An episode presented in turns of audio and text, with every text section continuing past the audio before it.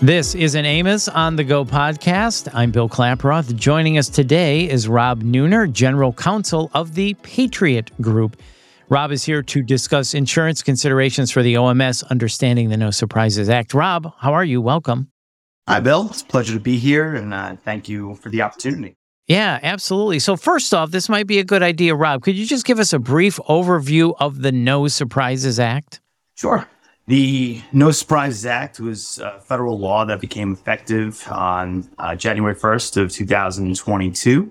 Idea being to effectively protect patients from receiving what they consider surprise bills, which arise in two situations. One of those situations being when they require emergency services, meaning that they didn't have a chance to choose an in-network provider based on the exigent circumstances. And the other situation being where the patient goes to an in-network facility for a scheduled or non-emergency treatment and they're provided services by an out-of-network provider. The idea there being that the patient patients are generally unfamiliar with the breakdown between facility billing and provider billing and their respective network statuses. So the idea is that patients would generally be confused thinking that uh, any uh, physician or provider rendering services at a, an in-network facility would likewise be in-network. And then they're quote unquote surprised when they receive an out-of-network bill from a provider at the, that performs services at said facility. So if you have someone that is out of network, does an OMS have to accept an insurance company's rate for elective surgeries, even if it's pre-planned? The answer to that, uh, for the most part, is no there's two avenues that could essentially be traveled by the uh, provider that's seeking additional reimbursement. The first is through what's called the notice and consent process. And basically, at that point, what's happening is uh, prior to the services being rendered, and I think later on this podcast, we'll, we'll probably talk through that a little bit more, that, that process but the patient is being sufficiently notified of what their potential out of pocket costs could be up to the full extent of the billed charges, and they're consenting to pay it. So at that point, they're outside of the purview effectively of the No Surprises Act, which was to hold them only to their in network cost share outside of those circumstances where they signed off on a notice and consent. So under that situation, basically the carrier would pay its standard out of network rate and then the patient would then be responsible for its out of network cost share, plus to the extent that the practice or provider bills the patient for the remaining balance and there's no financial hardship or other sufficient justification for not billing the patient or the patient not being able to pay that amount, they'd be reimbursed up to the full extent of the bill charges. And then the second avenue uh, that's readily available, and this is available only when the patient hasn't consented to being responsible for the full extent of the bill charges that we just discussed. You can go through an arbitration process called the IDR or independent dispute resolution process. So that process effectively gives the provider and the insurance company or the carrier the opportunity. It's not really an opportunity as much as it's mandated. They're supposed to negotiate in good faith for a period of 30 business days. And on, if they're not able to come to terms as to what is agreeable reimbursement for services that were rendered, then the matter can be turned over to a third party mediator or arbitrator. And that arbitrator would then select the final amounts offered by what or select one of the amounts that's part of the final proposal from each party. So there's no splitting the baby. There's no, the arbitrator can't just uh, pick some neutral uh, or a middle ground number. He either has to pick the amount that the provider is seeking or the amount that the insurance company is effectively offering.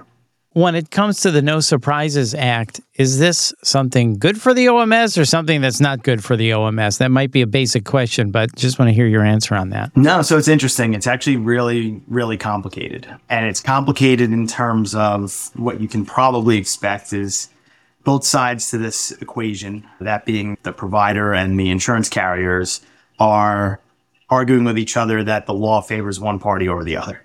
And you heard a lot of this. There was recently uh, a House Ways and Means Committee hearing back in September where representatives from effectively representing all sides to this matter were in attendance and answering questions of various congressmen and they would paint it in one form or another how the, the law is actually working out. Now, with that said, in my opinion, based on the actual language of the act itself, not the underlying regulations, I think it's pretty reasonable if it was to work out as it's intended. So what I mean by that is outside of the notice and consent mechanism that's potentially available, that obviously, if you can get your patient to consent to the full extent of dual charges and they plan to pay it and they do pay it, fantastic. The providers are obviously going to be thrilled about that.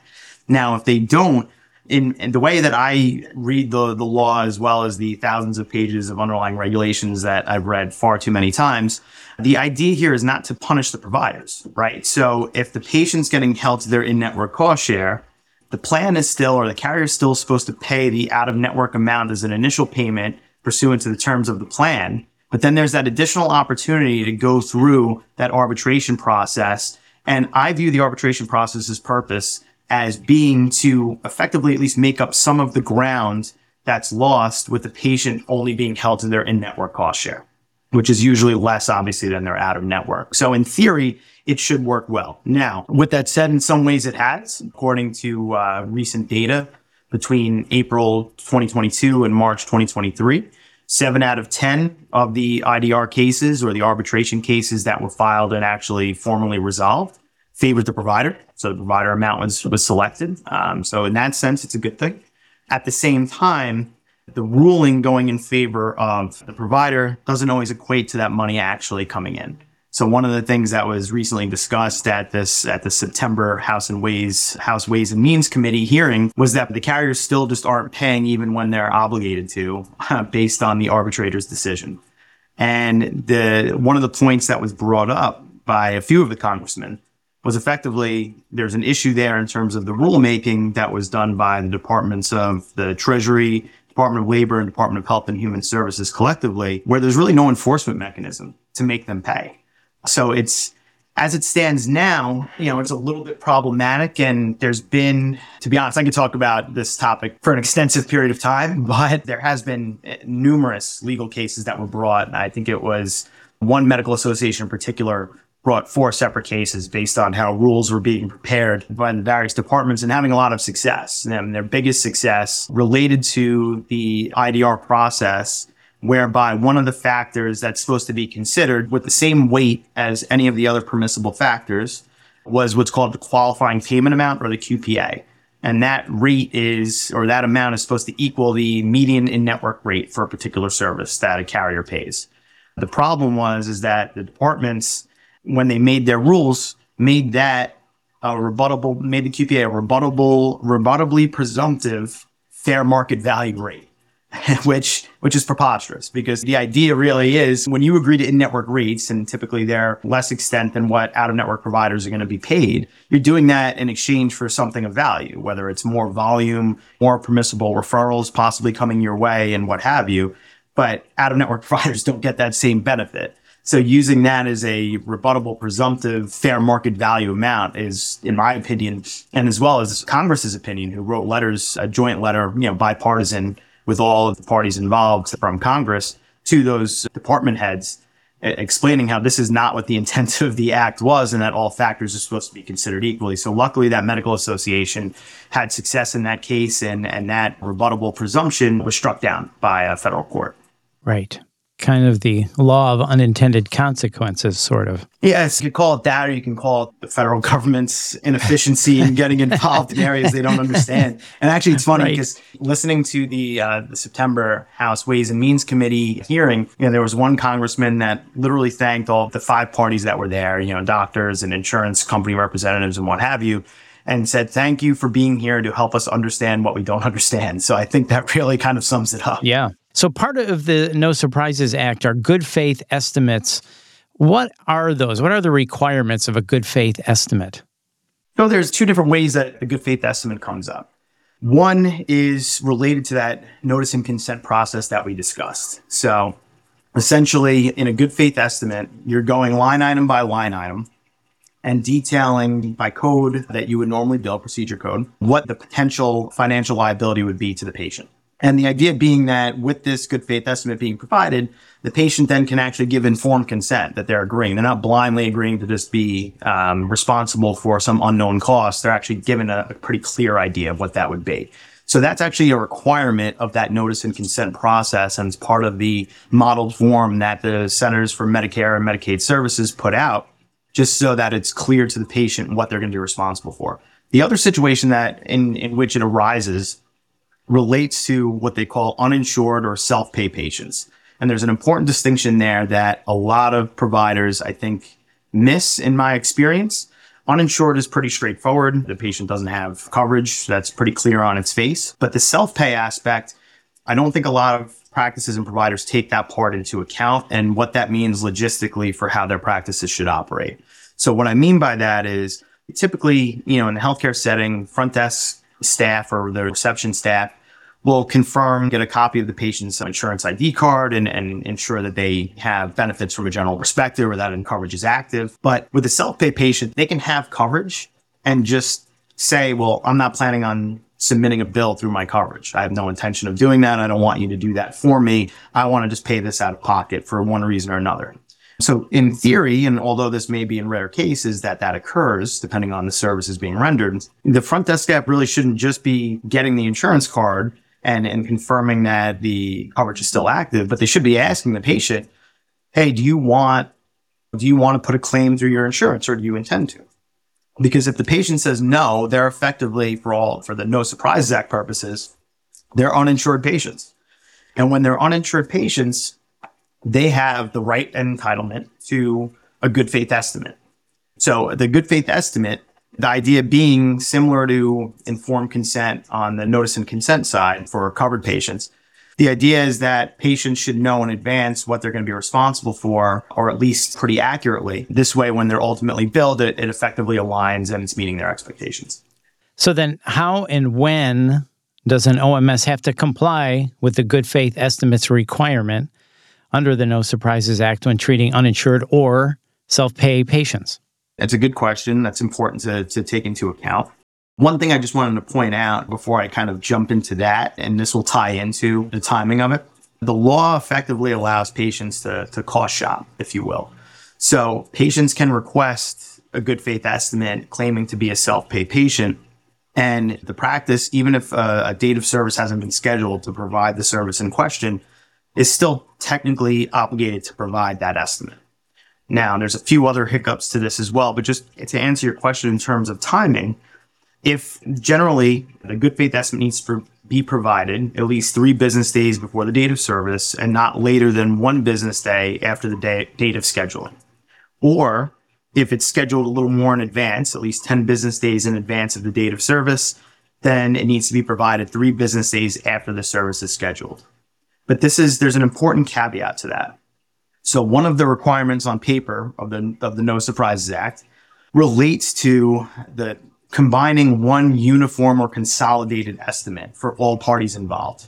So the way that it's theoretically supposed to work is that whoever the party is that's been asked for the estimate or through whom the services are being scheduled is considered what's called the quote unquote convening provider.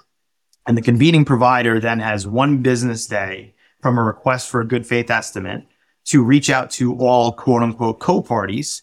That being, for example, the facility, the anesthesiologist, any co-surgeons or assistant surgeons, anyone else that's involved in the, the care for that date of service or that, that overarching procedure.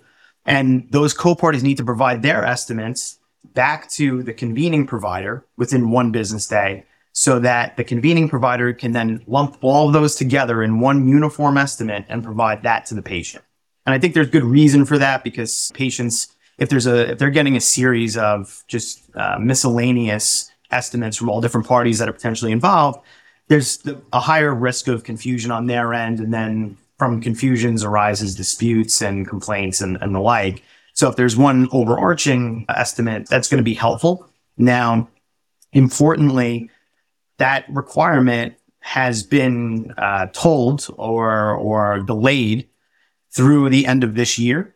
And simply because they just haven't this rollout of this law has been very sloppy and they don't have the infrastructure in place to facilitate the communications that are necessary and what have you.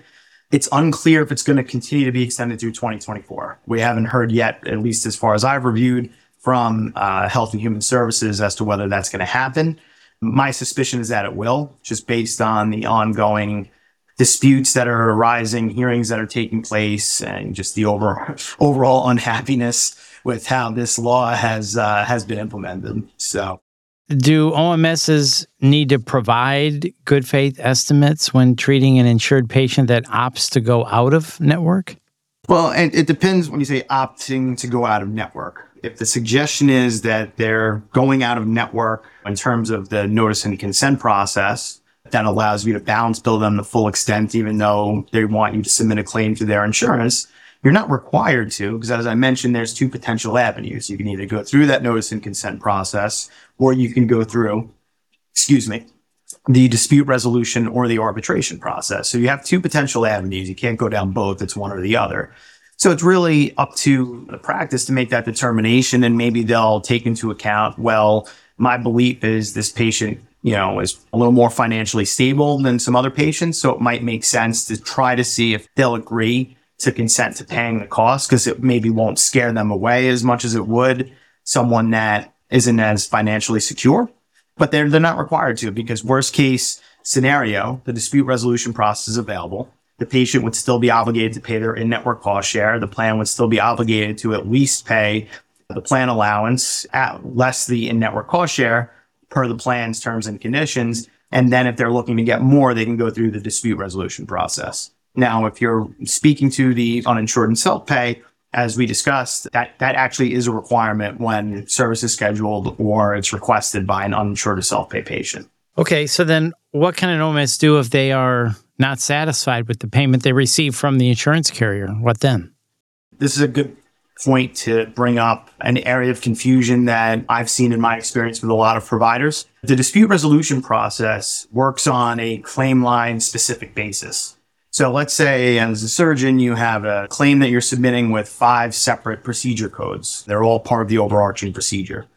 And let's say three of those claim lines paid, but you weren't really satisfied with it. And two were just outright denied for lack of medical necessity or because those procedures were considered incidental or inclusive of another procedure. There's different avenues that you would go down. So if you're talking about they're not satisfied with the payment for the overarching claim as a whole, all five of those claim lines, you have to look at it from a claim line specific standpoint. For the claim lines that were outright denied, there was zero payment. You would just go through the standard or formerly more utilized internal appeal process with the carrier. That's typically the first step. You don't get to go through the IDR process for that because it's not a question of a low payment. It's just an outright denied claim. The other three claim lines that were you know, believed to be underpaid, you would then go through the, the IDR process, assuming that you haven't gotten notice and consent signed off by the patient. Now, one caveat to that as well is that if you did get the notice and consent signed off, but you're still unhappy with the allowed amount, then you should also still be able to go through the internal appeals process because the idea being it's not eligible for IDR. So that's not an avenue that's readily available because the patient's consented. So now you're effectively appealing both on behalf of the practice itself as well as to some extent the patient because if the patient in theory is supposed to be billed the full extent of the bill charges, the less that the carrier pays, the more patient responsibility that there is. Well, as we mentioned before, there is a lot here. So, how is the No Surprises Act expected to progress in the future?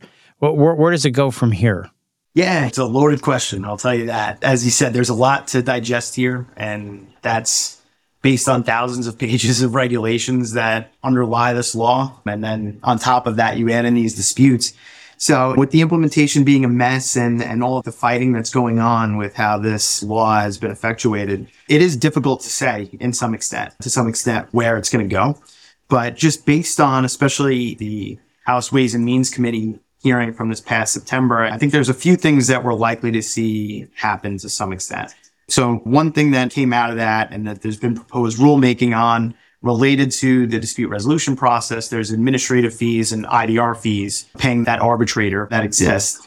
Now, one of these legal cases related to the departments were looking to increase that fee from $50 to $350, which why that's important is because when that fee has to get paid for filing for IDR before anything has happened and without any certainty that you're going to win that arbitration, it made it so that those costs outweighed the potential benefit and it wouldn't be, it wouldn't be effective or it would be a, a false avenue that could be traveled by certain out of network providers depending on their bill charges. Now, for surgeons, that probably wouldn't have been the end of the world, but the court did strike down that that extent of the increase and the latest proposed rulemaking had the maximum amount going up to $150. So it's a little bit less of a hit, but it is three times the current rate. Other aspects relate to increased enforcement against the carriers. As I mentioned before, there were a number of congressmen that raised that issue in part because of the data and the, the testimony that speaks to the carriers just not paying when they're supposed to be based on the arbitrator or IDRE's decision. The hope is that that's going to increase, but the concern then becomes, and as anyone listening to this podcast will tell you, carriers are always going to act under board if it financially serves them. So until those penalties exceed the financial benefit, they're going to continue to do what they do. And that's try to avoid paying at all costs and underpaying at all costs. And a perfect example is if a fine equates to 20% of the estimated savings that they get from acting improperly, they're going to continue to act improperly because it's just such a big savings for them. That's just their business model, though. I mean, the doctors, for example, they provide a clear service. You needed a procedure done. I performed the procedure and now you hopefully feel better as a patient insurance companies, the reality is people pay premiums and they just promise you to do something later on. And then whether or not they keep that promise, that's a whole nother issue entirely. But some other ways that I see this potentially improving, or maybe that I would like to see improvement come about, is greater transparency, particularly in terms of how the carriers calculate the allowed amount for out of network services. Because one of the big issues that the carriers always try to raise is well, the extent of the charges billed by the providers is exorbitant. But providers do that based on their lack of knowledge because it's not always publicly available, how the carriers are going to allow or calculate the allowed amount for out of network services. So sometimes those allowed amount calculation methodologies include a percent of billed charges. But if they have a series of options, they always t- say, in particular in the plan documents, we're going to pay the lesser of these four, five, six options. So you're always going to be better served billing on a higher side to protect against otherwise being subject to a lower calculation methodology, if that makes sense. So my hope is that they'll ultimately put something forward that's some form of transparency or readily available access to that information. Right now, their biggest focus on transparency is just listing who's out of network versus in network. But the reality is it doesn't really address what the, the primary issue is here in terms of just kind of cleaning up the relationships between the provider, the insurance company, and the patient. So, with all of this ground to cover with the No Surprises Act, it sounds like it would make sense to work with an expert to help somebody through all of this. Is that right? Yeah, I think that always makes sense. And I think it makes sense to view all matters on a case by case basis. And the reality is, not all situations are going to be the same. And you also just on a couple of points related to that in terms of if you, ch- if a provider chooses to go down the arbitration road, my recommendation any providers that I speak with is always to be very careful in terms of how you're determining what you want to make your final offer. And especially early on in this process, because I think it will have more value to rack up a number of wins for a few reasons. One, it'll tell the carrier maybe we should start paying a higher initial payment amount. Otherwise, we have to continue to go through this process and expend resources to defend against it. Uh, on top of that, under the No Surprises Act, the losing party in an arbitration has to pay the arbitrator's fees outside of a separate settlement agreement between the two parties. So if you can keep racking up wins and increasing the cost to the insurance company for acting improperly or underpaying claims, my my hope at least and, and common sense would kind of dictate to some extent that they would then maybe rethink how they're approaching their initial payments and maybe that'll reduce the extent of the IDRs actually under being undergone or underwent. Well, this has been fascinating, Rob. Thank you so much for your time. There is a lot to discuss with this topic. As we wrap up talking about insurance considerations, for the OMS and understanding the No Surprises Act. Any final thoughts you want to add? It's not a perfect system right now for sure. And I think there's a lot still up in the air, a lot of murky area. And just so everyone's aware, as I mentioned, even though there's a good chance, at least based on historical data from the last year or so, that you'll win on a dispute resolution, that doesn't necessarily mean that you'll be paid. That doesn't necessarily mean that you'll be paid in timely fashion according to the rules because As noted in the Ways and Means Committee meeting that I've referenced throughout this podcast, there were 14 times more disputes or IDRs that took place than what CMS initially estimated. So they're understaffed. There's only about 13 IDR entities. And again, just to put that in perspective, one of the attendees of that meeting was the CFO from uh, Georgia not for uh, profit hospital system called Wellstar, who suggested that, you know, based on his organization's reports, only 7% of their 8,000 IDR cases that they filed were actually resolved. So it's a pretty bleak outlook there, but I do think that Congress is trying to put some pressure on all parties involved to kind of straighten this matter out. Absolutely. Well, Rob, thank you so much for your time today. We really appreciate it. Yeah, I, uh, thank you. I really appreciate the opportunity to, to join in, and I can always be contacted by anyone you know interested if they have any further questions. That sounds great. And once again, that is Rob Neuner. The AAOMS website offers practice resources to help its members navigate coding and reimbursement issues. Just visit aaoms.org slash practice dash resources for more information. And if you enjoyed this podcast, please share it on your social media and make sure you subscribe so you don't miss an episode. Thanks for listening.